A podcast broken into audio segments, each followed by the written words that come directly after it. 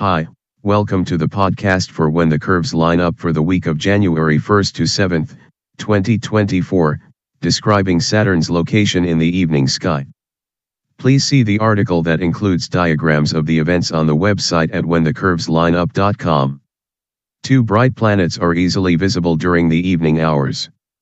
Bright Jupiter is in the southeast as darkness falls, while Saturn is in the southwest.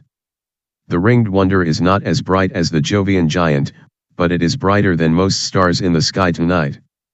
It is slowly moving eastward in front of Aquarius dim stars.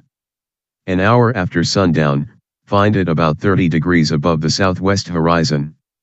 That's about one third of the way from the horizon to overhead. The planet nearly makes an equilateral triangle with Lambda Aquarii, and Skat, the Aquarian's leg. The pattern is about 8 degrees on a side. The two stars are difficult to see in regions with considerable outdoor lighting.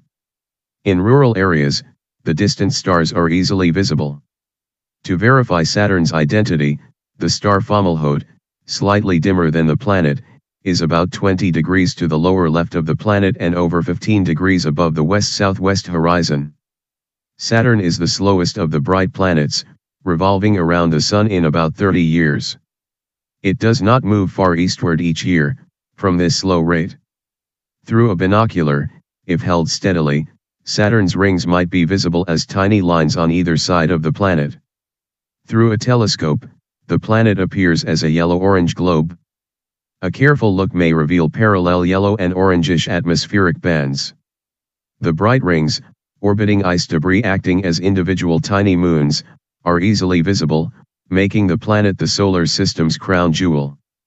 At about magnification of 150x, the planet's largest moon, Titan, is visible. The moon is veiled in clouds and has a distinct orange tint, but the globe is not visible at this magnification. Titan is the second largest moon in the solar system, after Jupiter's Ganymede. Both are larger than Mercury. This week take a look for the ringed wonder in the southwestern sky after sundown. Thank you for listening.